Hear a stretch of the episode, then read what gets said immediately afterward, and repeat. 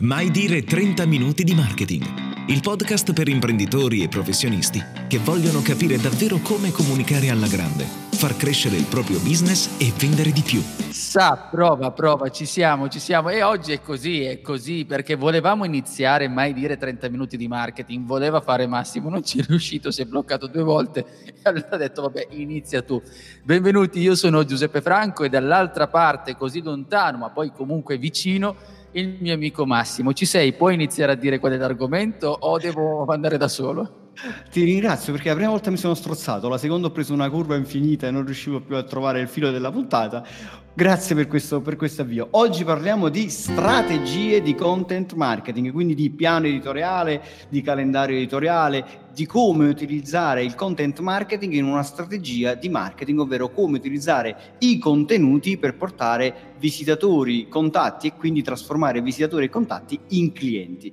È una puntata molto interessante perché mai come oggi, come dire, il, mm, il, potere è sempre più in mano al consumatore finale che prima raccoglie tutte le informazioni e poi decide quando, dove e come contattare il fornitore, il, il, il venditore o l'azienda finale. Quindi costruire una strategia di content marketing oggi è davvero, è davvero fondamentale. Questo vale, lo voglio dire subito, sia nel business to consumer, quindi quando ti rivolgi al, al consumatore privato, sia e forse soprattutto nel business to business quando c'è un rapporto e una vendita tra aziende. Cosa ne pensi Giuseppe?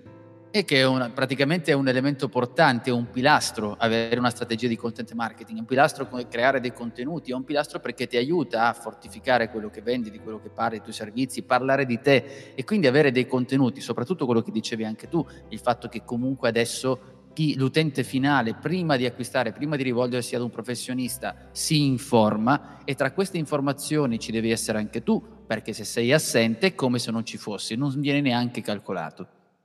Ma vedi, oggi eh, si parla sempre, anzi in realtà ormai questa, questo termine inbound marketing è un termine ormai sono un po' di anni no? che si, si, si, parla sempre di inbound marketing, ma poi in realtà quando vai a chiedere sì, ma che cos'è questo inbound marketing, molto spesso le persone rimangono un attimo interditte, no? dico sì, ma cos'è attirare a sé, non attirare a sé?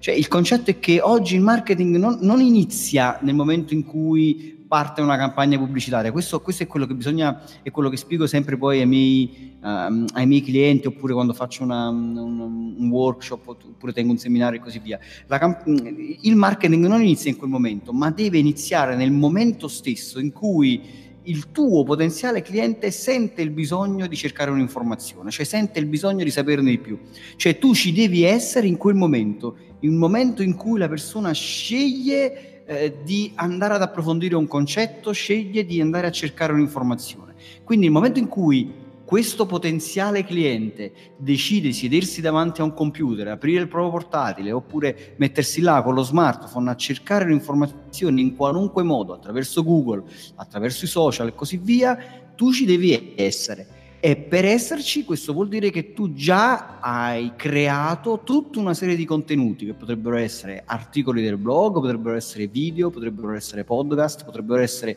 ebook e tutta una serie di altre cose per far sì che nel momento in cui il tuo potenziale cliente sentisse il bisogno di cercare un'informazione, trova proprio te nella modalità migliore per lui magari sta lì su YouTube e sta cercando un'informazione su YouTube e, e, trova il tuo video, oppure sta cercando un'informazione su Google e trova la tua pagina o trova il tuo articolo del blog, oppure magari sta lì che ha scoperto la, la, la, la bellezza dei podcast e sta cercando un podcast che lo aiuti o che gli dia maggiori informazioni su un determinato argomento. Quindi oggi come oggi la vera sfida del marketing è farsi trovare nel momento giusto e con il contenuto giusto riuscire appunto poi a capire quali sono i momenti, diremo più avanti, eh, del nostro ascoltatore, del nostro lettore, di, ci, di chi ci sta seguendo e capire sostanzialmente anche come e in che modo scrivere e preparare questi contenuti. Cioè partire cercando di capire qual è il tono giusto, la strategia, e quali sono appunto i momenti, che tipo di contenuti, come possiamo sdoppiare lo stesso contenuto per un pubblico diverso inteso come una persona che si trova in un momento diverso della propria giornata. È quello che vogliamo dire, è quello la nostra intenzione di oggi in questi forse, forse 30 minuti. Bravo, mi hai appena ricordato di girare la clessidra e quindi io in questo momento giro la clessidra eh, 30 minuti.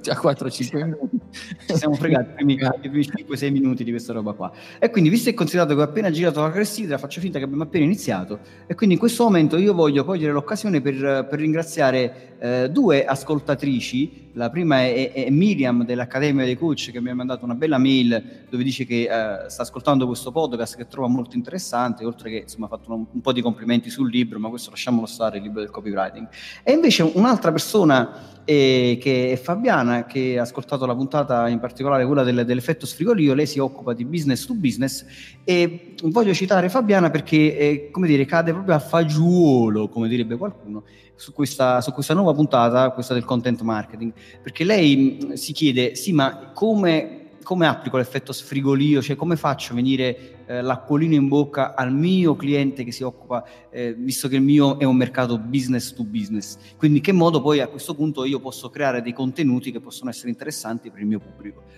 Il content marketing serve proprio a questo, serve proprio a comunicare nel modo giusto e corretto al tuo potenziale cliente dall'altra parte. E probabilmente eh, come ci dicevamo prima di iniziare questa, questa puntata ovvero uh, otto minuti fa io te cioè, probabilmente quando tu vendi un prodotto forse il content marketing è proprio l'ideale cioè nel senso che eh, ci dicevamo io e te prima Giuseppe eh, quando eh, noi creiamo contenuti perché magari noi facciamo formazione no? quindi tu, tu, a volte crei, crei, contenuti perché magari spieghi come, come, parlare in pubblico e così via devi svelare no? un po' di, eh, di informazioni preta a te, cioè nel senso che le persone poi veramente possono portare a casa un contenuto utile che possono immediatamente applicare nel loro quotidiano comunque nel loro business per parlare immediatamente meglio in pubblico e, me- e migliorare le loro eh, performance di, di, quando, quando, si trovano davanti a una platea. Ma quando tu hai un prodotto e, e, e crei un contenuto attorno a questo prodotto, in realtà il prodotto resta sempre nella tua azienda, mentre dall'altra parte il contenuto non fa altro che creare valore, sfrigolio e fa venire l'acquolina in bocca al tuo potenziale cliente che non vede l'ora di averlo. E restando un attimo del concetto del business to business, una cosa molto importante da tenere presente quando si creano i contenuti, e poi ti lascio la parola perché su questa roba mi piacerebbe che tu due parole in più le, le, le aggiungessi, è tenere sempre presente che ci sono sempre due interlocutori nel business to business, che possono essere la stessa persona, oppure due persone separate e sono un interlocutore e, e, sono composti da due persone, sono un interlocutore di business, cioè uno molto attento a quelli che sono i vantaggi di business e un interlocutore tecnico, cioè molto attento agli aspetti tecnici del tuo prodotto. Quindi un suggerimento che viene dalla mia esperienza quando creo contenuti nel mondo business to business è quello di tenere presente di, di, di, creare tutti i vantaggi per l'interlocutore di business e tutti i vantaggi per l'interlocutore tecnico, che per piccole aziende potrebbe essere la stessa persona che a volte è in modalità business e altre volte in modalità tecnica e per grandi aziende invece potrebbero essere veramente due persone diverse che decidono in base a Uh, se in quel momento rappresentano magari l'azienda, quindi rappresentano so, la, la, la, dirigenza e quindi devono fare più che altro delle scelte eh, di, proprio, proprio, di soldi, denaro, di modalità di pagamento, uh, di, di, di, investimenti e così via, mentre l'altro invece rappresenta l'area tecnica, quindi deve capire quali sono i vantaggi di, in termini di qualità, uh, di, abbassamento del, del, margine di errore, di rischio, di impatto tecnico del tuo prodotto all'interno dell'azienda. E a questo punto lascio a te la parola perché so che sicuramente ci aggiungerai qualcosa di utile. Sì, infatti quello che stavi dicendo sul discorso di eh, tipologia di target che ti stai ascoltando alla fine, se parlo con un pubblico tecnico, se parlo con un altro tipo di pubblico, insomma quello che sto facendo devo sempre adeguare il nostro messaggio, cosa che abbiamo più volte detto ed è anche opportuno ripeterla oggi, visto che parliamo di contenuti, nel momento in cui inizio a scrivere un contenuto devo avere davanti la persona fisicamente che mi sta ascoltando e vada a suscitare, a toccare dei tasti quando parlo con quel tipo di persona. Su quello che dicevi prima, il fatto che noi, che sostanzialmente ci occupiamo anche di formazione, io stesso che creo dei contenuti che mirano a quella che è eh, parlare del mio servizio, cosa significa in questo caso? Significa che quando noi stiamo facendo questa tipologia di effetto sfrigolio nel raccontare, nel parlare di noi, in genere diamo un 90%, già lo diamo e già può essere usufruito, come dicevi. Ed è giusto questo passaggio. Quando noi abbiamo la, invece un prodotto fisico, l'esempio che faccio sempre io, facciamo finta di avere, senza citare marche, ma avere un,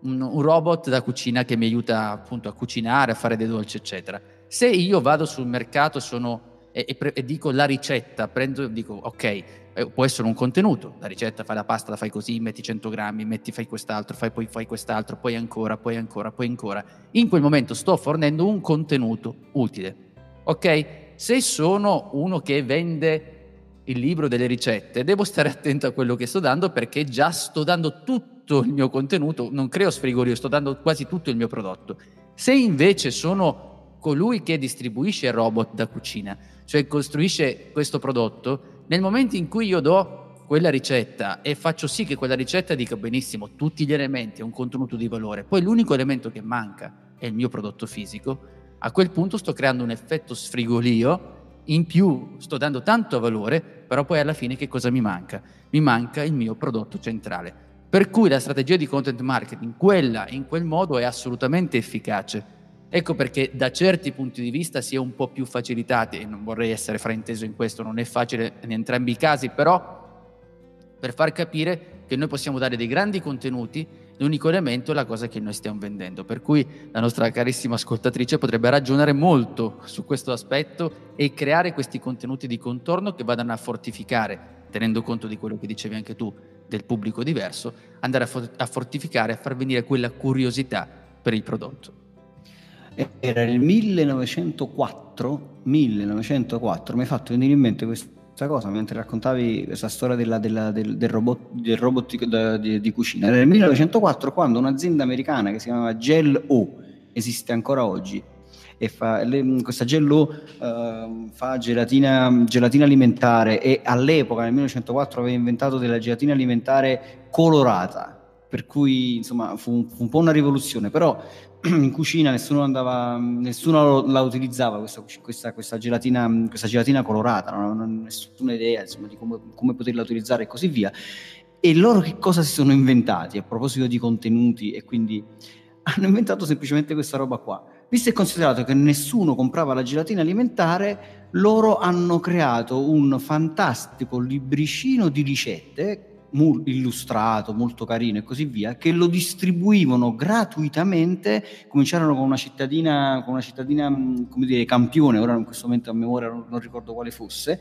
però distribuirono migliaia di questi, di questi ricettari di cucina illustrati molto carini nelle case di queste eh, casalinghe e poi andarono nei negozi dicendo guarda che da qui a un po' è probabile, insomma nei negozianti che dovevano fare l'ordine della gelatina, se da qui a un po' è probabile che ti ordineranno del, del, del gellù. E questi insomma erano un po' titubanti, però invece le casalinghe cominciarono ad andare nei negozi a chiedere eh, di, di poter comprare questa gelatina alimentare. Perché? Perché proprio come dicevi tu, le ricette erano fantastiche, le immagini illustrate erano bellissime di questi prodotti un po' colorati, carini, queste cose eccetera, però cosa mancava? Mancava il prodotto, cioè mancava proprio la gelatina alimentare. Per cui questa è probabilmente stata, non so se è la prima in assoluto, ma sicuramente è stato uno delle, delle prime, dei primi esperimenti di content marketing gratuito, perché non c'erano i blog all'epoca, quindi la distribuzione è stata proprio porta a porta hanno distribuito gratuitamente questo ricettario di cucina illustrato e il risultato è stato che poi sono aumentati gli ordini di questa gelatina alimentare. Oggi Gello è un'azienda che esiste ancora e, e fa, insomma, penso miliardi di dollari con la vendita della gelatina alimentare. Questo per dirti che quando eh, insomma, la, la, la, l'organizzazione pu- puoi creare come dire, la domanda attraverso il contenuto, quando il contenuto è utile. E quindi cosa quando un contenuto è utile in linea di massima? Eh, un contenuto è utile soprattutto nel business to business, ma questo in generale, quando sicuramente serve a dissipare du- i dubbi sul tuo prodotto e sul, e sul, servizio come punto numero uno e come punto numero due serve a, dis- a distillare fiducia eh, e senso di autorevolezza verso l'azienda. Cioè queste sono le due cose principali, perché quando una persona si mette on- online e comincia a cercare informazioni su un determinato prodotto, su un determinato servizio, ma questo anche in generale, cioè magari non sta cercando il tuo prodotto specifico, ma sta cercando una soluzione a un suo problema, in realtà ha un problema e sta cercando di dissipare dubbi in generale su come poter superare eh, quel tipo di problema e come poter minimizzare al massimo il rischio. Cioè questo in linea di massima è applicabile a qualsiasi tipologia di problema, da problemi fisici a problemi finanziari, a problemi eh, semplicemente di natura, voglio fare un buco nel muro per appendere un quadro, perché magari sta, si sta chiedendo ma quanti chili questo chiodo può mantenere eh, e può reggere prima che, che, che insomma posso, posso, metterci questo quadro che pesa 30 kg oppure questa mensola quanta roba ci posso mettere là sopra. Oppure se sta, mh, mm, eh, si sta per comprare un'azienda che sta comprando un macchinario importante sta dicendo ok eh, qual è il rischio sull'investimento che sto facendo? Questo macchinario entro quanto tempo mi farà recuperare l'investimento e quindi qualunque contenuto tu vai a, vai a, a, a scrivere, a preparare eh, per, per, quello che sarà il tuo potenziale cliente, deve essere sempre un contenuto creato per dissipare dubbi, per aiutare ad avanzare la persona nel suo processo di ragionamento, per dissipare quanto più possibile il senso del rischio e quindi per instillare fiducia, far sì che aumenti la fiducia e il senso di autorevolezza. Il senso di, autor- di autorevolezza è quasi automatico, cioè nel senso che nel momento in cui i tuoi sono contenuti veramente di qualità, perché eh, hai, come dire, hai fornito contenuti ehm, veramente interessanti eh, che io ho, quando, li, quando, li, guardo, li leggo, li ascolto, ho quel senso di dire caspita, però questa è un'azienda oppure questo è un professionista che veramente ne sa, che veramente mi sta dando informazioni utili, che veramente dopo aver, aver ascoltato questo podcast oppure aver visto questo video ho la sensazione di aver capito veramente questa cosa come funziona, ho capito veramente quello che mi serve, eh, ho capito che questa cosa non fa per me mentre quest'altra roba qui è proprio quello che veramente può aiutarmi a superare superare questo senso, questo problema e quindi a trovare una soluzione, allora a quel punto io comincio a credere in te, ho fiducia in te, aumenta il senso di autorevolezza ed è molto probabile che io ti contatti.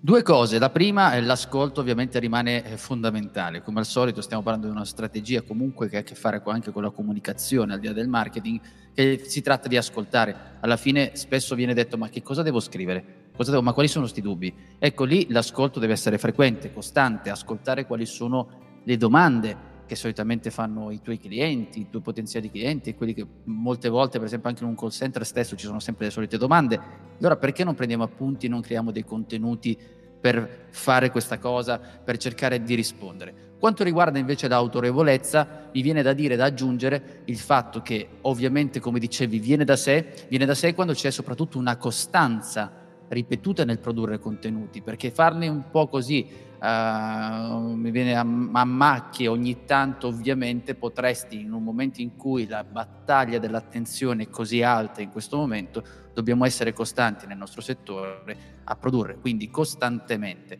Questo lo dico a favore di tutti coloro che dicono, beh, insomma, eh, ho scritto una cosa, non so se sarà fantastica, non so se sono, sai, tutte quelle cose da perfezione che uno poi quando produce contenuti in alcuni casi si crea paura anche di farli. Ma la costanza in questo caso, non ti dico che devi produrre dei contenuti schifosi, ci mancherebbe, però pensare di fare di sempre in modo ottimale potrebbe essere un limite. Concentrati a fare, avere con costanza, quindi risponde ai dubbi e produci contenuti con costanza, accettabili con costanza. E l'autorevolezza chiaramente si genera giorno dopo giorno. Guarda, l'investimento sul content marketing, eh, questa è una domanda ad esempio che mi fanno molto spesso i miei clienti, no? mi chiedono sì ma eh, io ogni quanto devo scrivere, eh, se, parliamo degli articoli, per quanto tempo lo devo fare, tra quanto mi devo aspettare i primi risultati e così via. Il content marketing è prima di tutto un investimento nel tempo.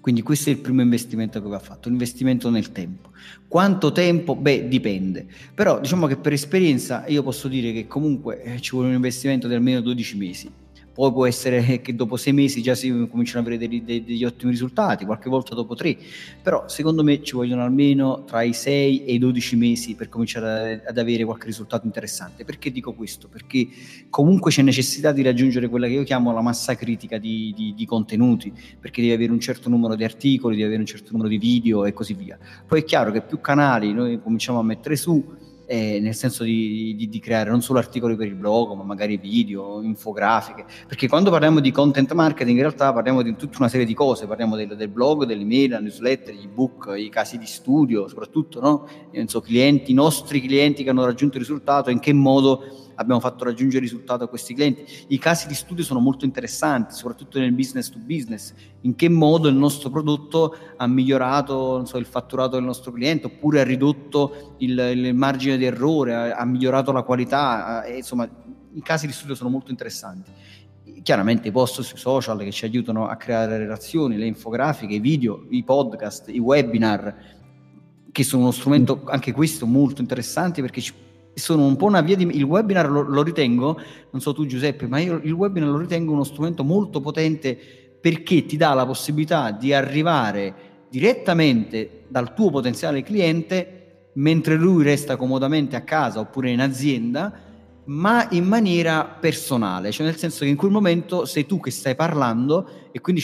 lui ha la possibilità anche di farti una domanda e, e, in quel momento avere una risposta reale. Quindi è un po' una via di mezzo tra un workshop, cioè dove le persone si incontrano dal vivo, però ha il vantaggio che il tuo potenziale cliente non deve prendere un treno per arrivare magari in una sala oppure deve, deve scendere da casa e comunque andare in una sala e, e, e prendersi magari mezza giornata o una giornata eh, di, ferie, di festa, insomma deve, deve, deve, interrompere il lavoro, ma magari in quei 45 minuti di tempo sta lì, ti ascolta ed, e comincia ad avere una vera e propria relazione con te. E poi chiaramente le recensioni, le testimonianze e così via. Queste sono, sono le tipologie di content che, che, che puoi, cioè di, di contenuti che puoi mettere, che puoi mettere online. Da dove prendere queste informazioni? ovunque, cioè ovunque è possibile prendere buone, buone, idee dal tuo servizio clienti, perché magari c'è un servizio clienti e quindi quali sono le domande che spesso fanno i, i, i tuoi clienti, eh, quando, ma anche dalle mail che ti scrivono, no? magari ci sono dei potenziali clienti o clienti che ti scrivono delle mail e ti fanno delle domande, quelle domande possono essere trasformate in contenuti anche i tuoi venditori, se hai una rete vendita, i tuoi, i tuoi, venditori sono veramente una mano dal cielo, cioè nel senso che eh, ogni volta che i, i, tuoi venditori devono gestire delle obiezioni, devono gestire eh,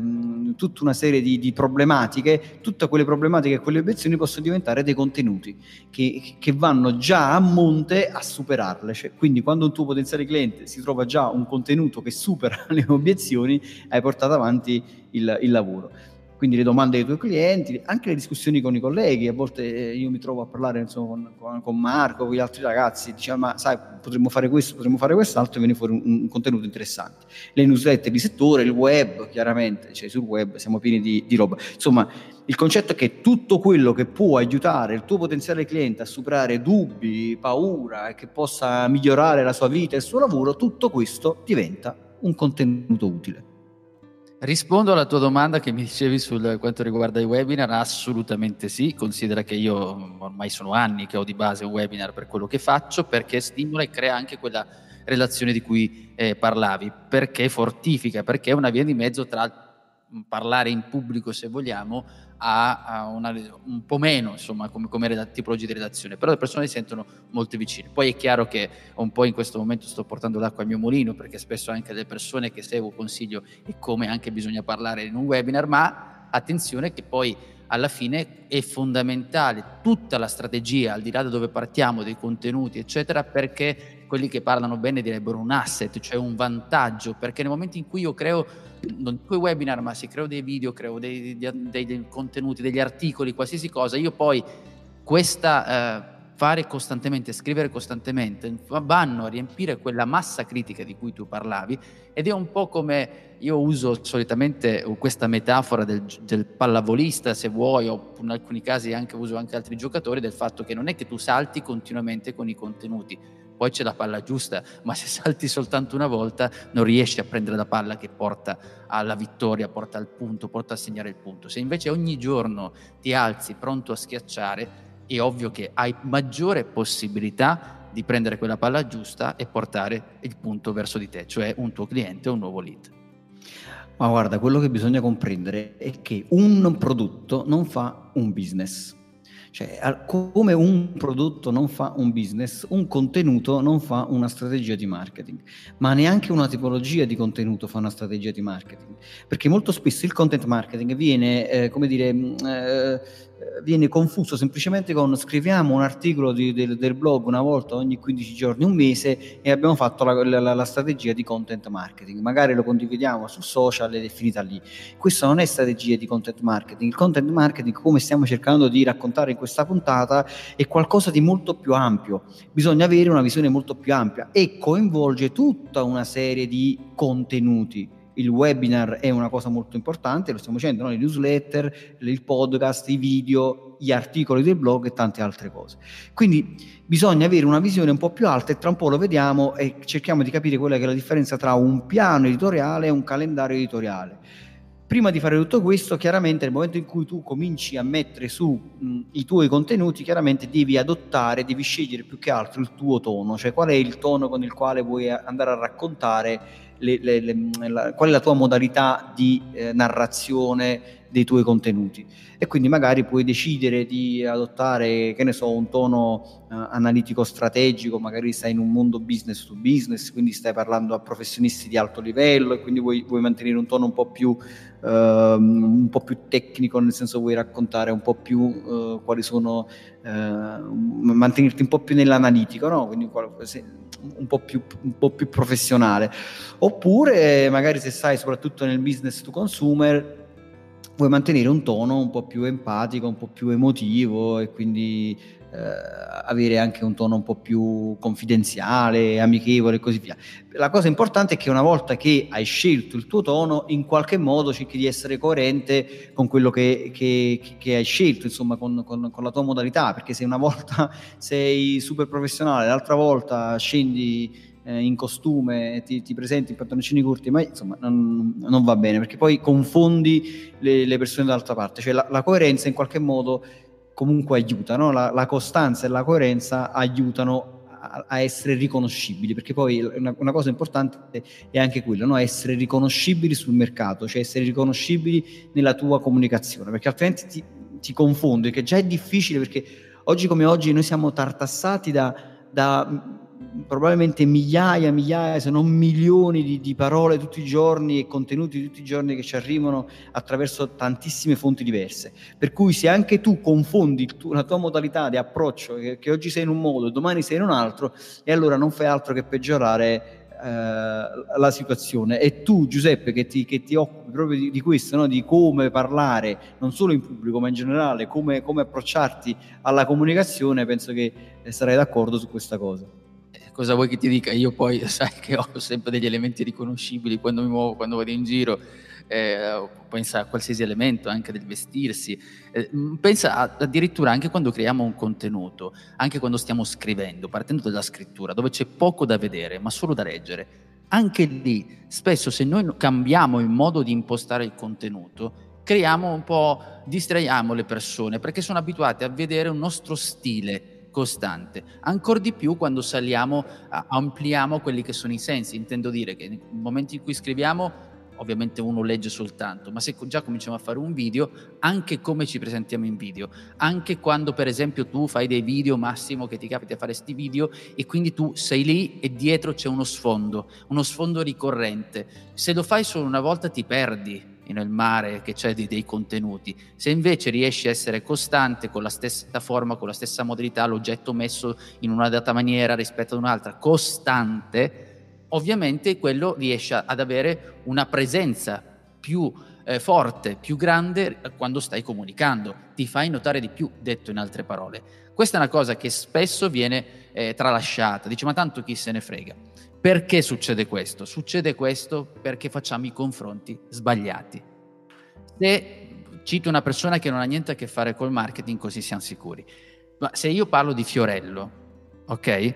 Fiorello e si mette a parlare o a creare un contenuto, può essere vestito nella maniera più diversa, può fare contenuti ovunque, perché ha dietro una, un'autorità per quello che è. Fiorello è comunque Fiorello, capisci? Se, se Fiorello utilizza un, un audio che non si sente a ma è Fiorello e ti porta dietro. Noi non possiamo prendere quel tipo di esempio lì, non lo possiamo fare. Abbiamo bisogno di altri elementi di riconoscibilità e mantenerli costanti, cosa che spesso viene eh, tralasciata e viene fatta proprio così ad cassum, in latino si dice così, non so se lo conosci, ma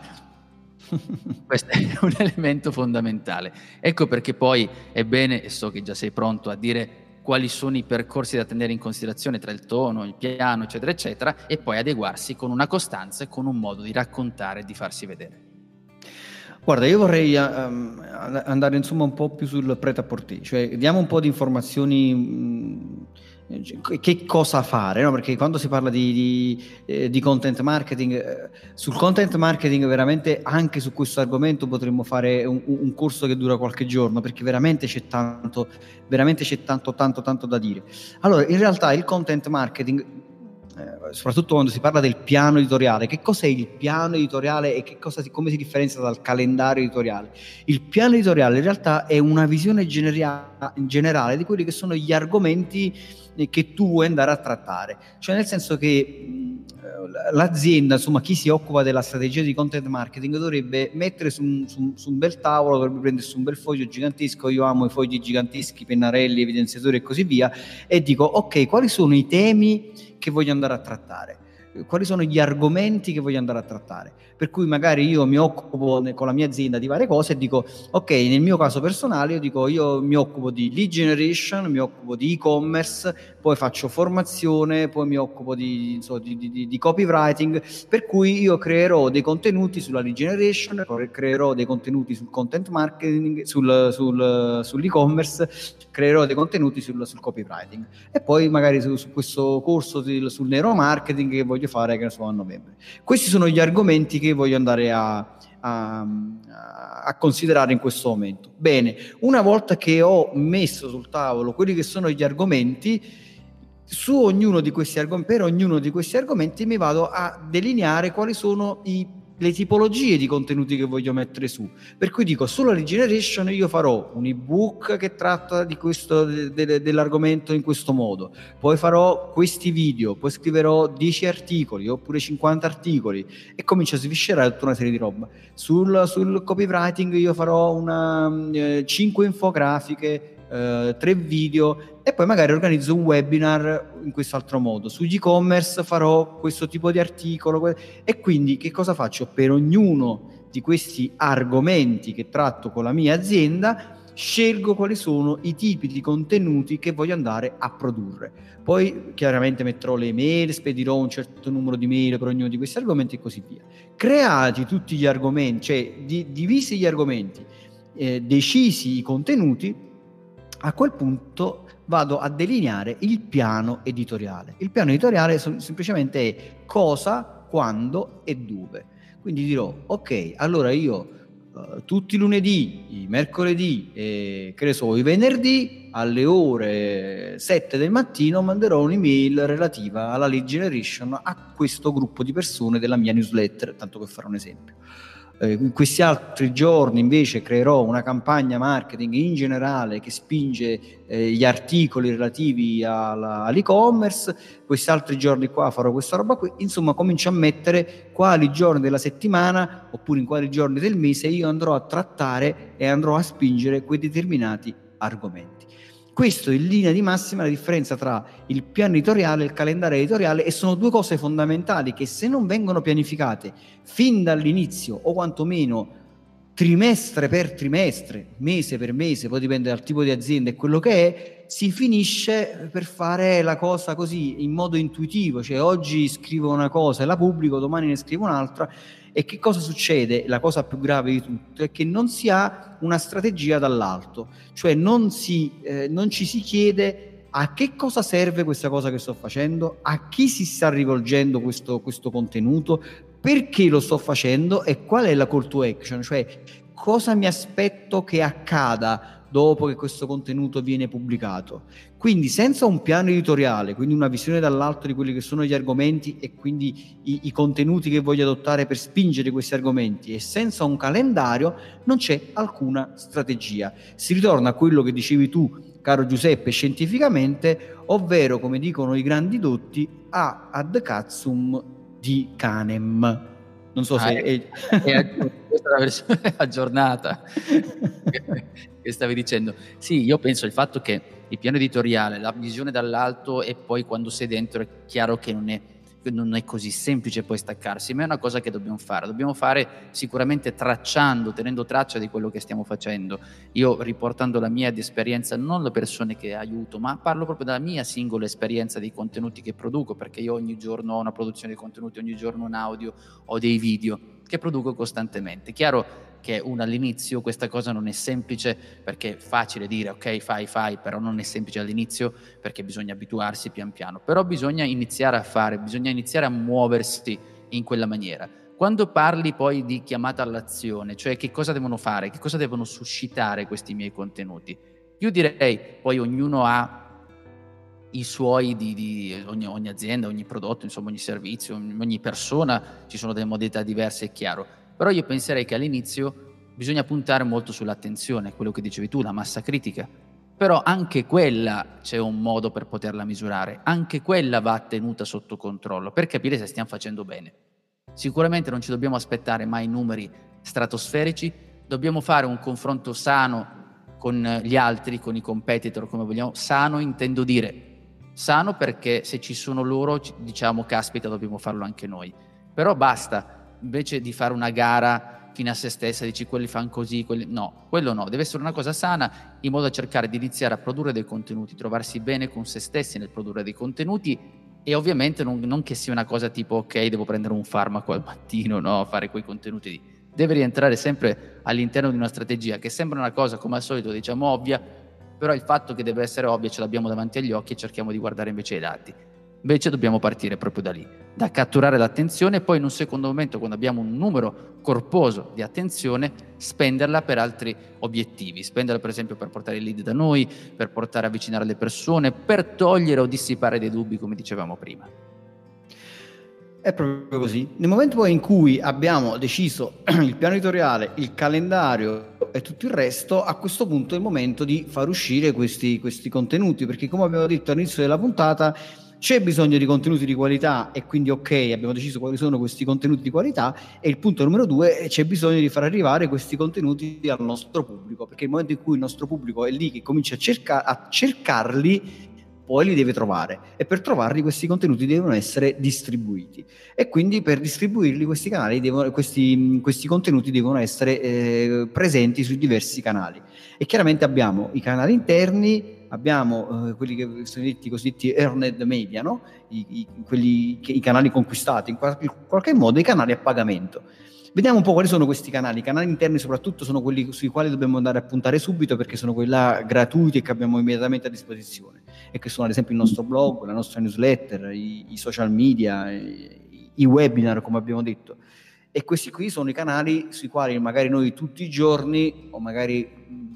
più volte a settimana dobbiamo andare a puntare, magari con un articolo che esce una volta a settimana o se non abbiamo la forza di far uscire un articolo una volta a settimana,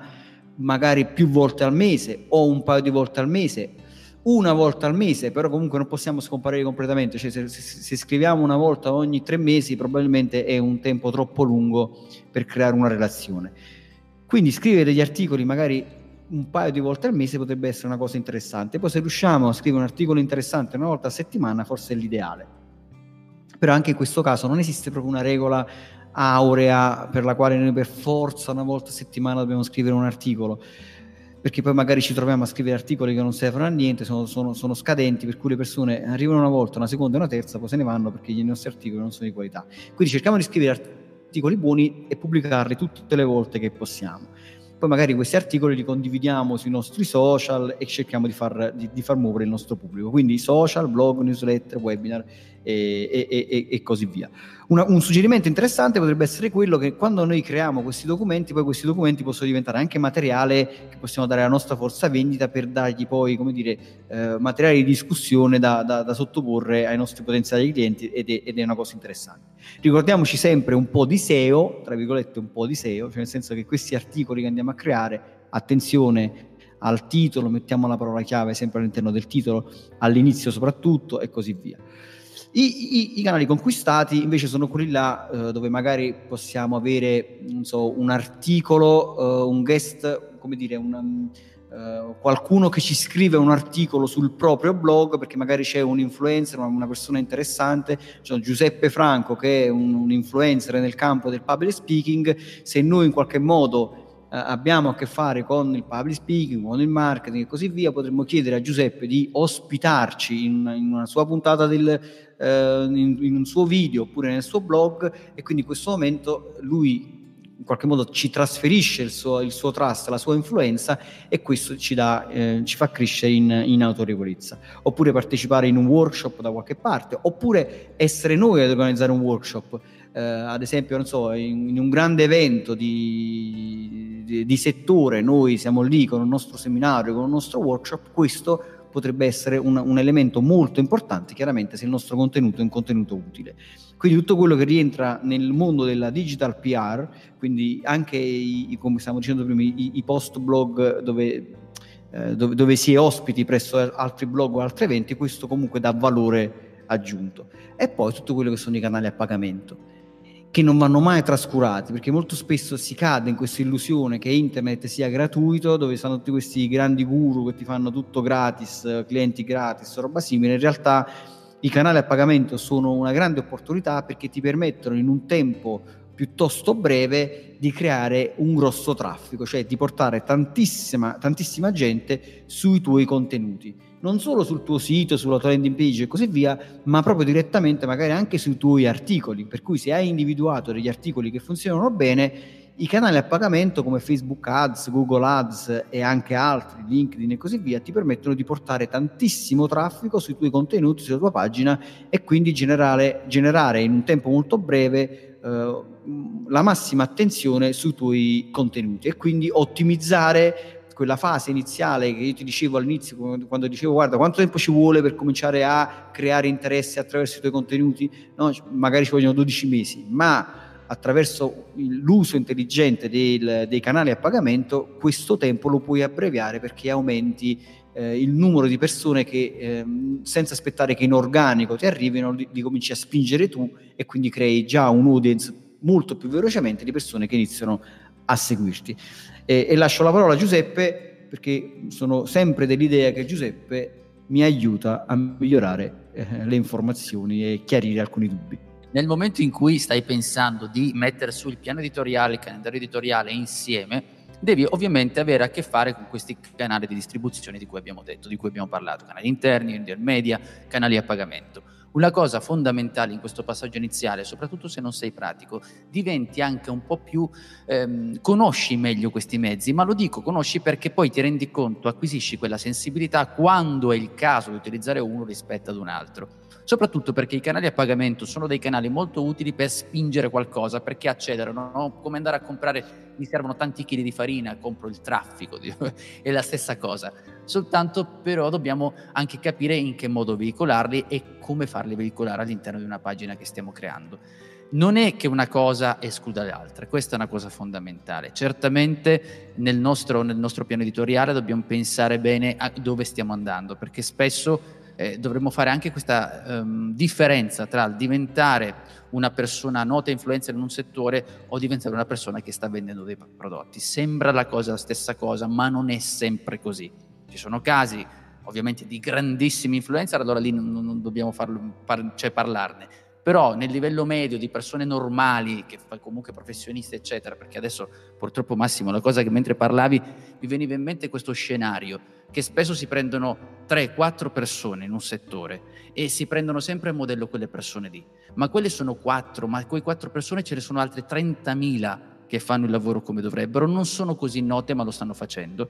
Per cui non è quello il modello che si prende dei 4 super, sì che ci fa bene, ci fa stare meglio, ma è solo una falsa illusione. Piuttosto invece dobbiamo andare proprio alla vita di tutti i giorni, le persone normali, normali intendi professionista, imprenditore normale che ci segue, che, che, deve fare delle cose. Quindi anche lì deve acquisire questa distribuzione una consapevolezza. Consapevolezza all'inizio io direi di fare un giro di tutti questi canali. Non so se tu su questo sei d'accordo, un giro nel senso provarli, testarli e poi adeguarli pian piano nei sei mesi, nei nove mesi, nei tempi che dicevi tu.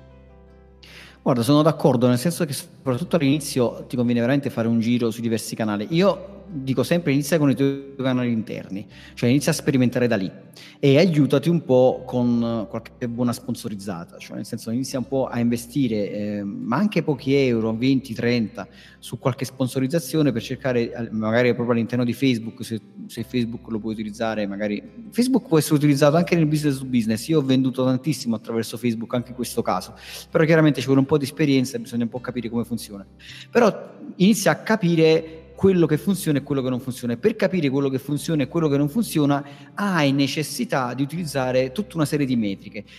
Una cosa fondamentale in tutto quello che riguarda il content marketing, ma in generale il web marketing, è quello di misurare tutto quello che fai, perché se non misuri quello che fai, se non scegli le famose KPI, cioè le, delle, delle, come dire, delle, eh, de- delle chiavi per misurare le performance, cioè de- de- dei parametri per te importanti per dire ok, qui sono migliorato, qui sono peggiorato, qui le cose possono andare meglio, qui le cose possono qui non mi interessa questa cosa, questa mi interessa di più. Devi sceglierti delle cose da andare a misurare, perché altrimenti non sai se quello che stai facendo ti sta portando un miglioramento oppure stai peggiorando. Chiaramente la chiave principale alla fine della, di tutta l'ambaradan è sto vendendo di più, perché se non ti arrivano più contatti, ovvero più lead che si trasformano in clienti, alla fine di tutta la, questa storia della baracca che stai mettendo su non vale la pena. Non ce lo dimentichiamo che noi stiamo facendo business, tutto il resto conta poco. Però per arrivare poi al business, cioè nel senso alla vendita, ci sono tutta una serie di passaggi che devi tenere presente. Ad esempio,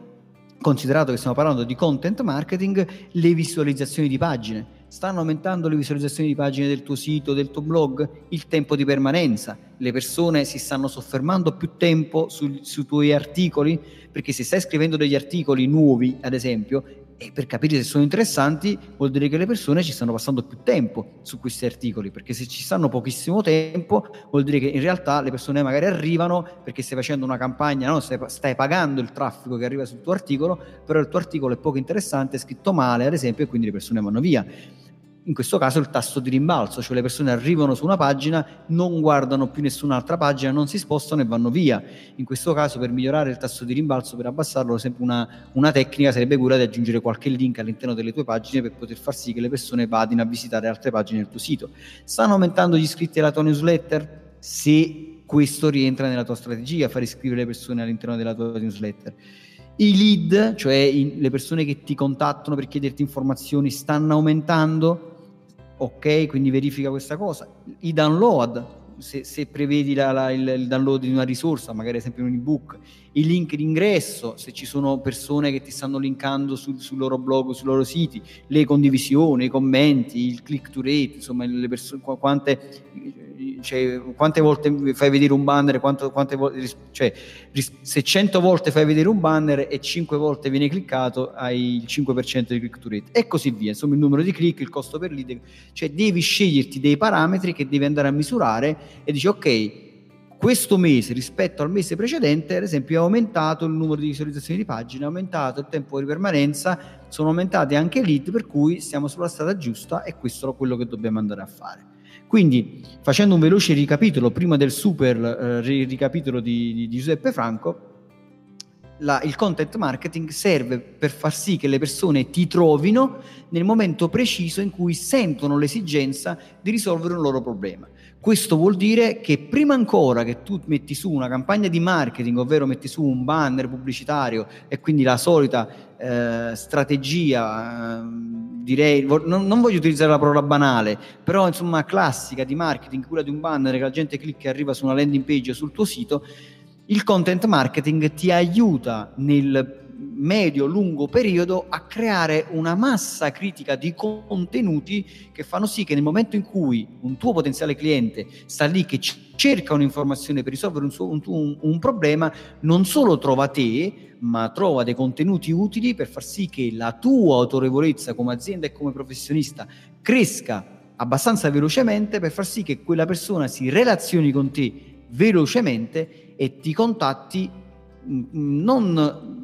come dire, in, in, maniera totalmente anonima, perché dice vabbè, io vedo che prezzo mi fa sto tizio, ma lo confronto con un altro e quindi ne faccio soltanto una scelta di prezzo, ma scelga te in maniera consapevole perché dice questa azienda, questo professionista mi ha risolto un problema ancora prima che io lo contattassi e quindi ritengo che sia più bravo degli altri e quindi sono anche disposto a spendere un poco di più perché ritengo che sia più bravo di tutti quanti gli altri. E questo serve il content marketing. Il content marketing serve a dare maggiore autorevolezza a quell'azienda e a quel professionista, ovvero a te. E detto questo, io direi di lanciare il riepilogo di Giuseppe Franco.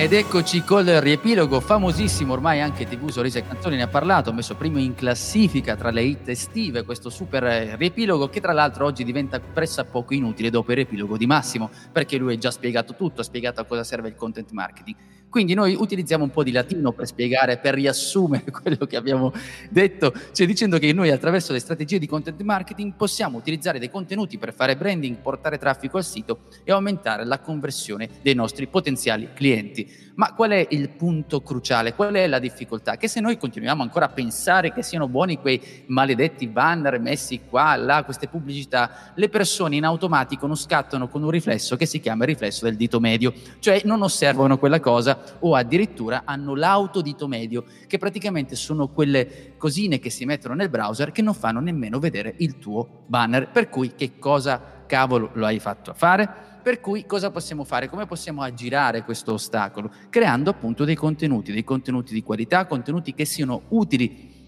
Quello che viene detto anche inbound marketing, cioè attrarre le persone, non andarle a cercare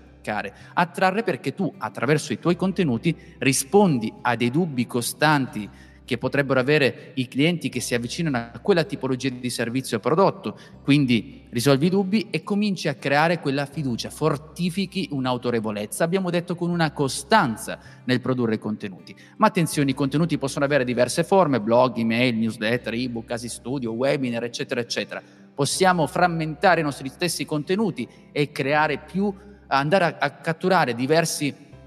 modalità di ascolto, di visione dei nostri, eh, dei nostri, lettori in questo caso o chi dovrebbe avvicinarsi al nostro prodotto o servizio. Da qui costruiamo che cosa? Adottiamo un tono, un tono che significa in che modo presentiamo i nostri contenuti, come lo facciamo, ci ci avviciniamo in modo strategico, analitico, empatico, emotivo, eccetera, eccetera e da qui dobbiamo definire gli argomenti, definire gli argomenti di cui parleremo, che riguardano, che girano attorno al nostro eh, prodotto o servizio e qui si apre poi la parentesi del famoso piano editoriale con il calendario editoriale. Piano editoriale possiamo immaginarlo come una visione dall'alto di quello che faremo, dove stiamo andando, che cosa facciamo. Abbiamo esplorato le diverse modalità, abbiamo parlato anche di attenzione, di catturare lead, eccetera, eccetera, ma il piano è una visione dall'alto, poi il calendario significa ancora più nello specifico che ogni giorno andiamo a costruire che cosa? Un, uh, un, articolo ogni giorno, ogni 15 giorni, ogni mese. Abbiamo detto di non andare oltre quel periodo perché rischieremmo di scomparire. La costanza è fondamentale. È chiaro che all'inizio possiamo partire con questa visione un po' di 15 giorni, un mese, poi pian piano se riusciamo ad aumentare, diventare più veloci, più pratici nei contenuti, sicuramente ci aiuta. E allora poi cosa possiamo fare? Possiamo andare a individuare con questi nostri contenuti i vari momenti della persona che ci sta seguendo, deve scoprire, considerare un nostro prodotto, eccetera, e da lì dobbiamo distribuire. Distribuire contenuti con diversi canali. Abbiamo i canali interni, che sono i social media, blog, newsletter, eccetera. Gli in media, cioè raggiungere degli influencer di settore, partecipare a dei workshop, articoli sulla stampa, il cosiddetto digital PR, che è un altro canale di veicolare quello che noi stiamo facendo, diffondere il verbo non ad casum di quello che stiamo facendo.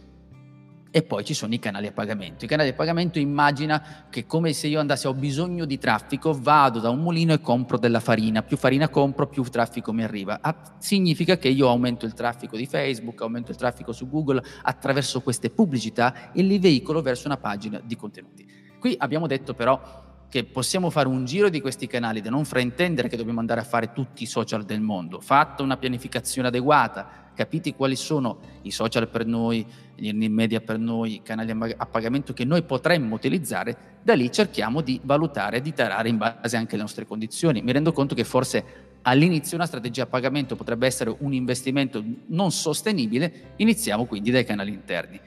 E attenzione però, che tutto questo va sempre misurato, misurato, misurato. Il marketing in questo caso adesso ci aiuta ancora di più perché abbiamo la possibilità di misurare esattamente quello che stiamo facendo. Un'abitudine è quella di avere costantemente, ogni giorno, andare a, con- a, controllare quello che sta succedendo con i nostri contenuti, con la nostra strategia, utilizzando anche degli strumenti gratuiti e andare a vedere se c'è un tempo di permanenza, aumenta, rimbalzo, i nostri video vengono guardati fino alla fine, le newsletter, quanto aprono, quanto chiudono, quanto stanno cliccando, chi arriva, link, eccetera, eccetera. Tutti quegli strumenti utili a capire che stiamo facendo bene e non ad cassum.